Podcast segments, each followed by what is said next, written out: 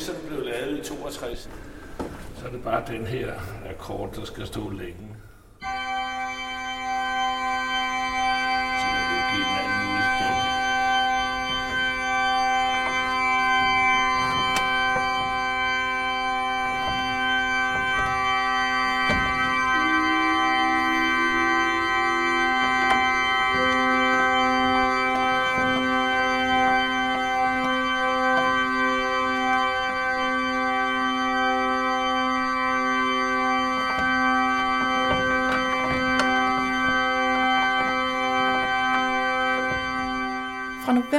1962 kan man for alvor tale om, at lydkunsten gør sit indtog på den danske kunstscene. Her blev der afholdt Fluxus Festival i Nikolaj Kirke, og den danske kunstscene blev præsenteret for en ny kunst, der blandede musik, teater og billedkunst i én pærevilling, uden respekt for de eksisterende grænser.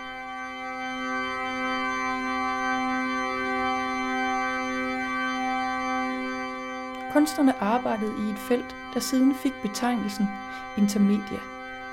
Og de dannede det internationale netværk, vi kender som Fluxus, som har haft stor betydning for den måde, vi i dag forstår kunst.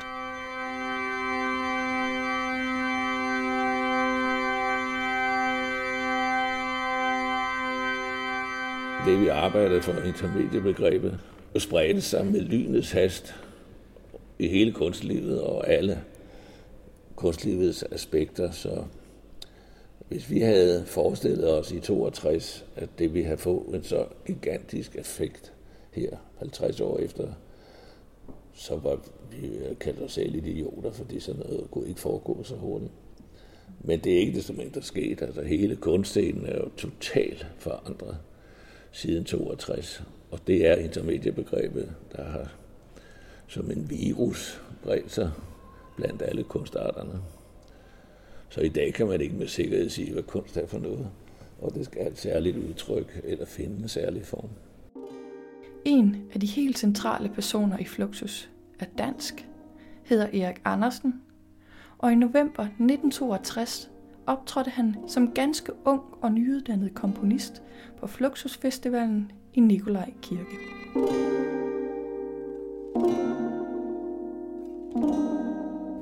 Velkommen til dette 8. afsnit af Lydkunst, hvor du kan møde Erik Andersen, høre ham fortælle om festivalen i Nikolaj Kirke, om hvad Fluxus var, og om hvordan de ønskede, at kunst skulle være noget andet end det, det var.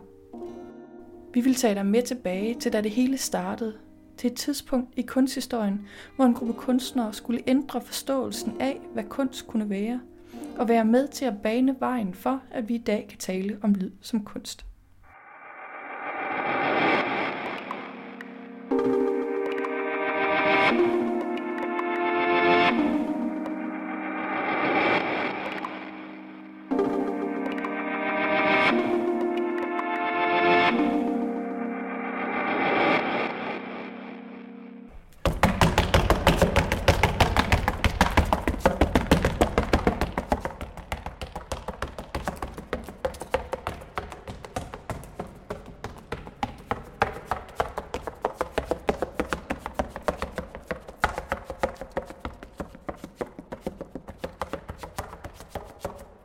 Sådan lyder det, når Erik Andersen forsøger at illustrere, hvordan det lød i det store kirkerum i Nikolaj Kirke, da han og de øvrige kunstnere under festivalen opførte Alison Knowles værk Shuffle. Det var en voldsom lyd, der efterhånden forplantede sig op igennem rummet. Men vi tøffede rundt i forskellige geometriske konfigurationer, som jo ikke var alt for tydelige, med mindre man stod oppe over scenen og kiggede ned på den. Så det var sådan temmelig gådefuldt, hvad der i virkeligheden foregik, men lyden var i hvert fald fuldstændig konkret og anmæsende. Vi møder Erik Andersen i Nikolaj Kirke, som i dag er kunsthal ved kirkens ovl, hvorfra man kan overskue det store kirkelige rum, hvor festivalen fandt sted. Her sidder vi og kigger på på bygningen, der faktisk ser fuldstændig magen til ud. Bortset fra, at der er lukket her i den ene sideskib. Det var blot åbent i begge sideskib. Og så var der sat stole op, men kun i her i hovedskibet, sådan løse stole i stolrækker, der fyldte hele gulvet. Og hovedparten af aktiviteterne, de fandt sted oppe på scenen der, hvor der jo er en lille trappe, der går ned. Det vil sige, at det var meget nemt for os at forbinde tilskuerrummet med scenerummet og komme op og ned og også få folk op på scenen, hvis vi havde brug for det. Den første aften, fordi det rygtet var jo løbet i forvejen med den her kæmpe skandale, så der var fuldstændig proppet med folk. Og folk de stod i lange køer ude på gaden, og de stod, dem der ikke kunne komme til at sidde ned, i sideskibene. Så man kan forestille sig det her rum totalt fyldt med mennesker. De mange mennesker blev under festivalen præsenteret for en lang række af forskellige værker, som for eksempel Geo Brechts Drip Music, hvor man har en metalcontainer stående på scenen, og så en meget høj stige, så høj som overhovedet muligt. Og så kravler man op på toppen af stigen med en vandkande, og så hælder man vandet ned i den container, der står. Men det må ikke løbe, det må kun dryppe. Det er sindssygt svært stykke at lave.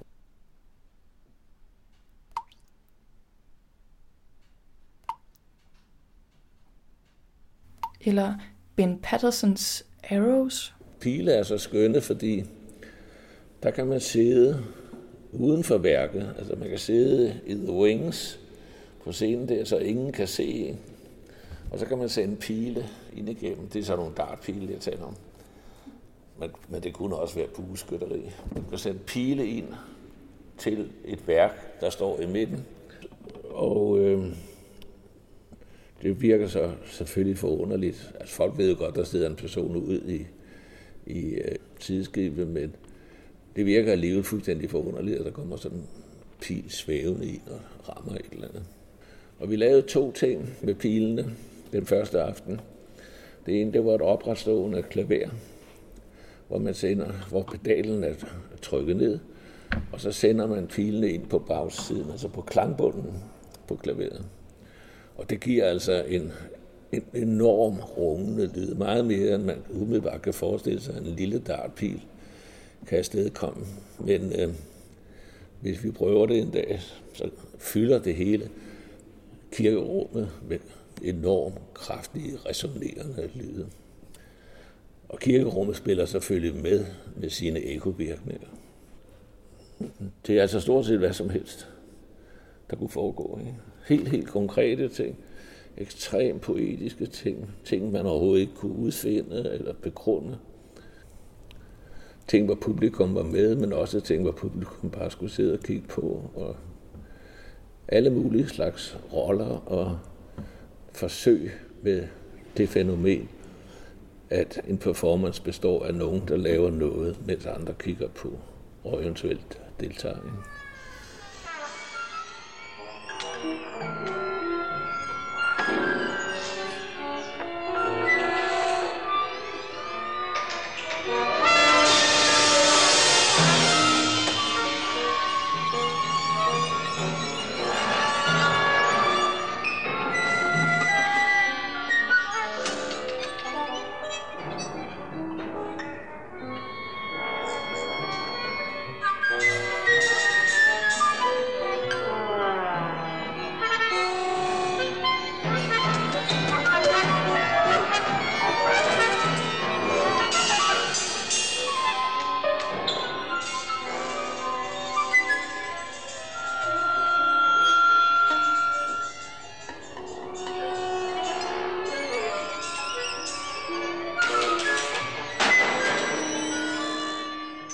Festivalen i Nikolaj Kirke var den anden i en længere række af Fluxusfestivaler.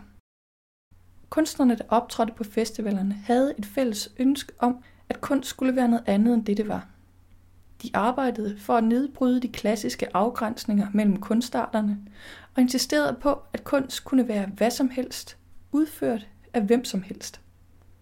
Den første festival blev afholdt i Wiesbaden i Tyskland i september 1962. Det fører til en vældig opstand i de tyske medier, altså en kæmpe skandale, hvor man direkte skrev, de Iran sendt los, altså de sindssyge er sluppet ud. Til trods for skandalen i Tyskland blev festivalen til flere, og den næste blev afholdt i Danmark, hvor den bestemt heller ikke forløb ubemærket. Og det gav så genlyd også heroppe i Danmark, hvor det unge tonekunstnerselskab øh, ønskede at lave også en festivalsvarende til den, der havde fundet sted i Visbarten og givet de her store overskrifter. Og øh, vi var så otte mennesker, og det kan man stadigvæk undre sig over, at de her stakkels nysgerrige, ikke særlig øh, powerfulde unge mennesker, at de kunne lave sådan en skandale og furore her i København. Så alle stort set talte om det, og der var store opslag på Rådspladsens nyheds, øh, nyhedsavis om, at øh, Flugtus var kæmpe skandale, og det unge tonekunstnerselskabs bestyrelse var nærmest blevet smidt ud af medlemmerne, og det var oprørende, hvad der havde fundet sted, og det havde i hvert fald ikke noget med kunst at gøre. Men ikke desto mindre, så blev der lavet nogle flere festivaler. Også i Düsseldorf og Paris og London og Nice og Holland, også i Amsterdam. Så Fluxus blev sådan et officielt begreb for noget, der var skandaløst og, og provokerende. Hvad Fluxus overhovedet ikke var. Fluxus havde ikke til hensigt at provokere. Festivalerne var, fortæller Erik Andersen, snarere et laboratorium for undersøgelse af kunstens grænser. Vi undersøgte muligheder for interaktion blandt performer og, og publikum. Det var et forsøg på laboratoriemæssigt at beskæftige sig med kunst. Det er faktisk den bedste måde at beskrive det på. Fluxus' eksperimenter med de eksisterende grænser inden for kunsten gjorde det svært for kunstinstitutionerne at forstå og begribe, hvad Fluxus var. De var vant til at arbejde med afgrænsede genre og ismebetegnelser. Der er sagt ekstremt meget vrøvl om øh, Fluxus. Og det skyldes, at det passer ikke ind i kunsthistorikernes øh, kunstopfattelse, der jo hviler på, at kunst finder sted inden for ismer og er personlige stereotype udtryk. Og fluxus er nærmest det modsatte. Det er det modsatte af en isme. Fordi det beskæftiger sig med den kunstopfattelse, at kunst kan finde sted hvor som helst, kan tage en hvilken som helst skala og hvilken som helst udtryk, og ikke nærmere kan defineres inden for en genre. Genrebetegnelserne og behovet for at definere kunst inden for forskellige ismer opstod, ifølge Erik Andersen, i forbindelse med industrialiseringen. Inden da kunne kunst være hvad som helst, hvor som helst. Altså genrebetegnelsen, som jeg nævnte før, de stammer fra 1750'erne samtidig med industrialismens gennembrud. Inden da havde man ikke tænkt kunst skulle udfolde sig inden for ganske bestemte, nøje fastsatte rammer. Det kunne finde sted hvor som helst. Det kunne være malet i kirkerum. Det kunne finde sted på torve og pladser som teateraktioner osv. Men med industrialiseringen, der får man jo et dogme, et alt dominerende dogme, som hedder standarden. Industrialisering er umulig uden standarder. Og så fører det, som menneskelige vaner ofte fører til, at når de har udviklet en teknologi, så begynder de også at tænke på en anden måde. Og så skulle kunsten også standardiseres. Det var ikke nok, at kunst skulle være hvad som helst og finde sted hvor som helst. Men den skulle være noget bestemt. Den skulle have sin egen standard. Og så laver man standarder, som hedder musik, arkitektur, teater, dans, billedkunst, og som ovenikøbet var delt op i maleri og skulptur. De ville noget andet.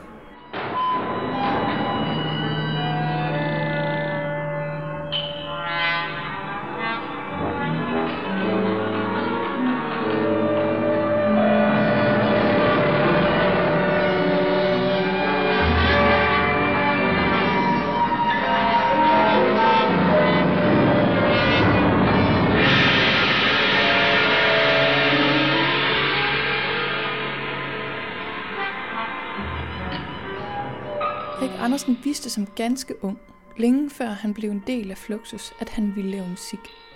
Men han vidste også allerede der, at han ville bryde med de klassiske konventioner. Men altså allerede som 11-12-årig vidste jeg, at jeg ikke kun ville lave musik. Altså, det var for snævert. Og det, der forstyrrede mig mest, det er det forhold ved mus- klassisk musik.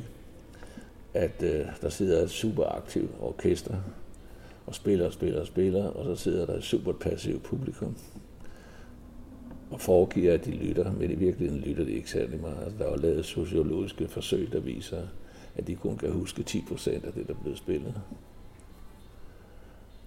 Så hele den konstruktion, som jo er en højborgerlig tradition, den vil jeg ikke have med at gøre, eller den vil jeg i hvert fald ændre på nogle punkter. Jeg vidste ikke, hvordan. Lysten til at gøre ting på en anden måde er noget, han er født med, mener Erik Andersen. Altså, jeg har jo altid ment, at øh, jeg har ikke nogen sådan særlig indvending mod noget som helst. Altså, tingene må være, som de er, og folk må gøre, som de vil, og alt muligt andet. Men jeg har altid ment, at alting var forkert. Det er sådan en grundholdning, jeg er født med, tror jeg. At alting er forkert, og jeg synes, det må gøres på en anden måde. Hvis folk sidder ved et bord og opfører sig på en bestemt måde inden for en, en særlig tradition, så synes jeg altid, at det er stift og ubehageligt. At man kan da også gøre tingene på en, ikke fordi man skal være på hit, men mere fordi man ikke skal havne i, i stivnede konventioner. Ikke? Med Fluxus fandt Erik Andersen et fællesskab med andre kunstnere, som også mente, at kunst skulle være noget andet end det, det var.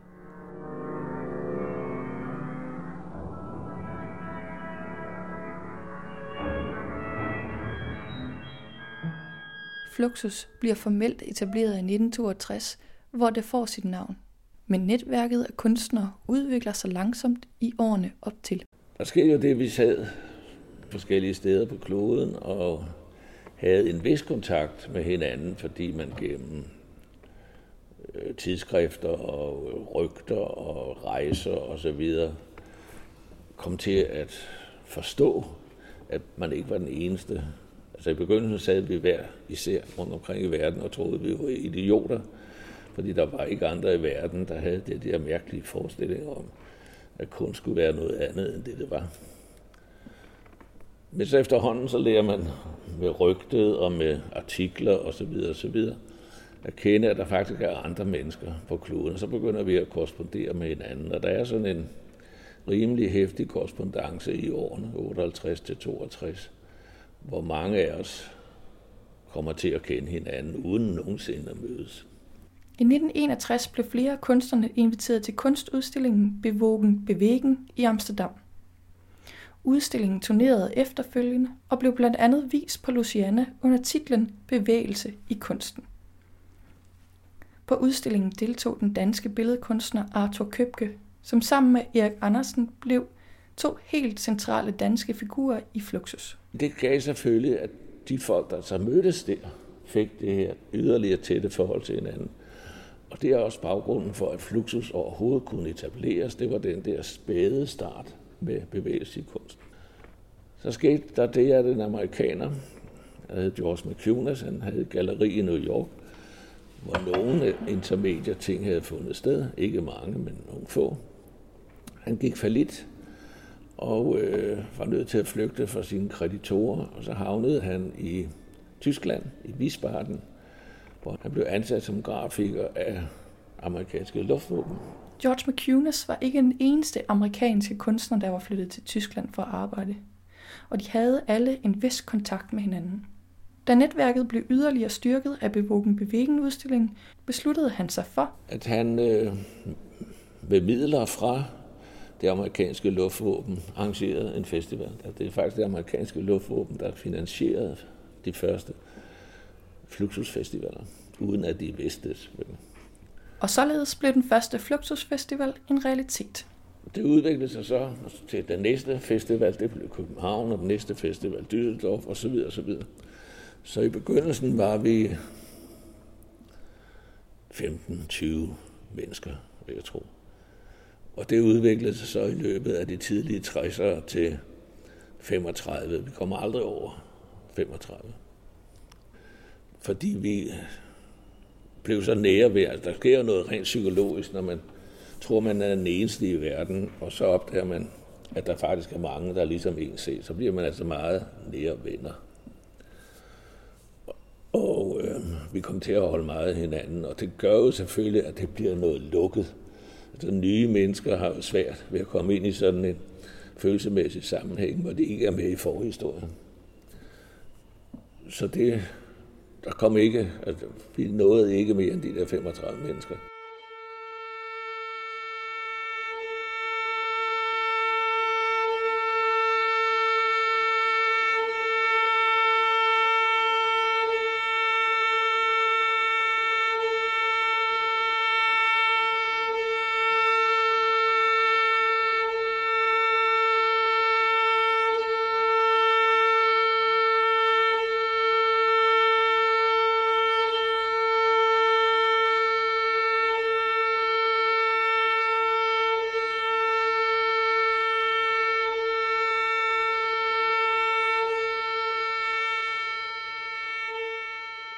Har indledningsvis hørt Erik Andersen opføre et værk af Lamont Young, som også blev opført under festivalen på Aarhus i Nikolaj Kirke. Værket går ud på at anslå en kvind på Aarhus 556 gange. Du har hørt uddrag af Erik Andersens værk Opus 51 fra 1964, opført af DR's Symfoniorkester. Værket består af et partitur, hvorpå der står I have confidence in you – og så det engelske alfabet.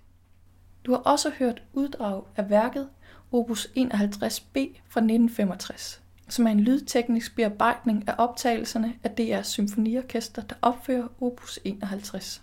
Og så har du hørt uddrag af værket Violin Solo, som består af følgende partitur. Spil kammertonen A i 30 sekunder i 1962. For hvert år, der forløber efter 1962, forlæng tonen med 5 sekunder.